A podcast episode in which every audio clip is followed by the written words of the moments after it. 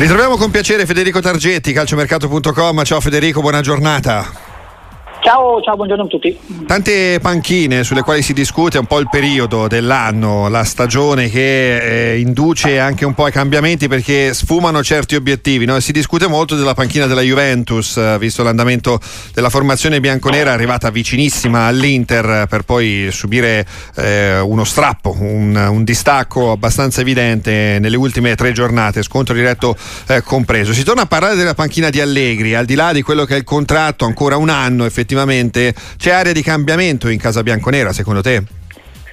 Sì, facciamo pure vedere il punto sulla panchina della Juventus perché Allegri non è più così saldo, però c'è da considerare una cosa, ovvero che per tradizione la società bianconera non inizia mai la stagione con un allenatore in scadenza, quindi ci troviamo a un bivio ancora di più che in situazioni normali, perché in caso di permanenza di Allegri molto probabilmente, quasi sicuramente gli verrà offerto un rinnovo di contratto. Questo può far pensare che si andrà al divorzio perché ci sono vari moti, varie spinte sia da parte della tifoseria sia poi anche da parte del management verso un cambio in panchina.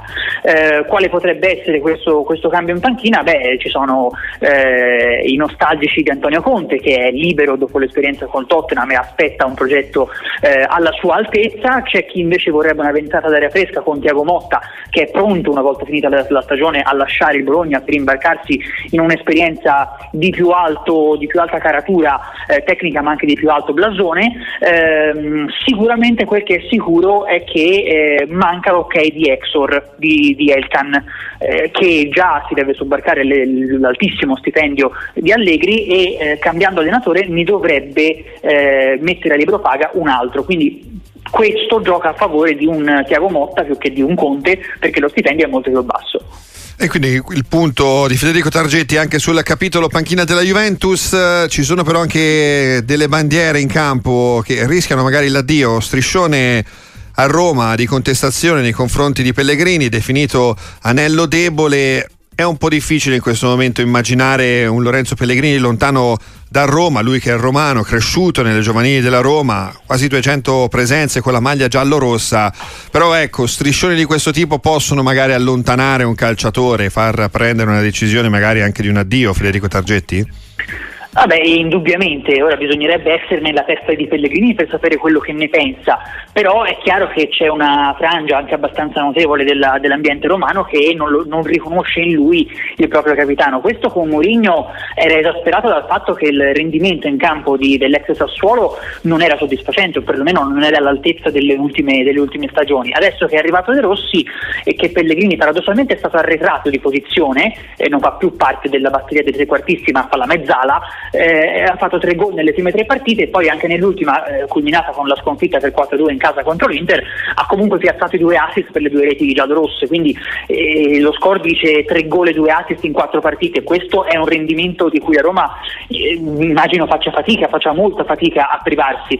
Tutto si riduce a cosa? A chi sarà il nuovo allenatore della Roma, se rimarrà De Rossi in virtù di una seconda parte di stagione soddisfacente, oppure se sarà un altro. E qui i nomi sono praticamente sempre gli stessi: Conte, Thiago Motta sono quelli. Le scelte sono o di caratura internazionale oppure un allenatore nuovo, diciamo emergente, e in questo contesto vanno inseriti Palladino del Monza, Italiano della Fiorentina, ci metto anche quelli che lottano, insomma Dionisi non sta facendo bene a Sassuolo ma è anche lui inseribile in questo contesto, tutti allenatori giovani e che propongono un'idea di gioco entusiasmante per rinfocolare l'entusiasmo dei tifosi.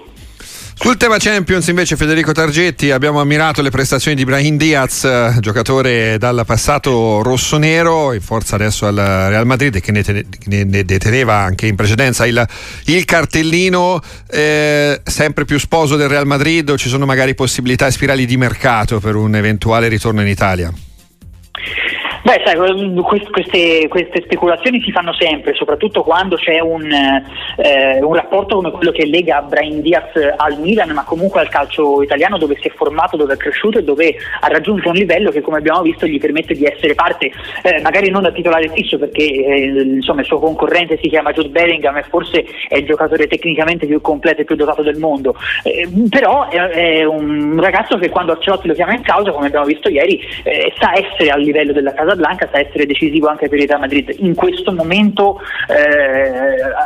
nella capitale spagnola sarebbero folli a privarsi di uno come lui, che è un 12° uomo importantissimo, però è chiaro che una squadra italiana, magari che ha un progetto interessante, importante, che va in Champions League e che magari può beneficiare di un bilancio a posto, e quindi fate voi le vostre conclusioni. Insomma, ci sono delle squadre che in questo momento non hanno il bilancio a posto e non possono fare certi investimenti anche nelle prime 2 posizioni della nostra classifica, però in un futuro, con questa situazione, con la possibilità di offrire a Brahim Diaz un posto da titolare fisso, cosa che a Madrid non ha, perché no? Certo non nell'immediato.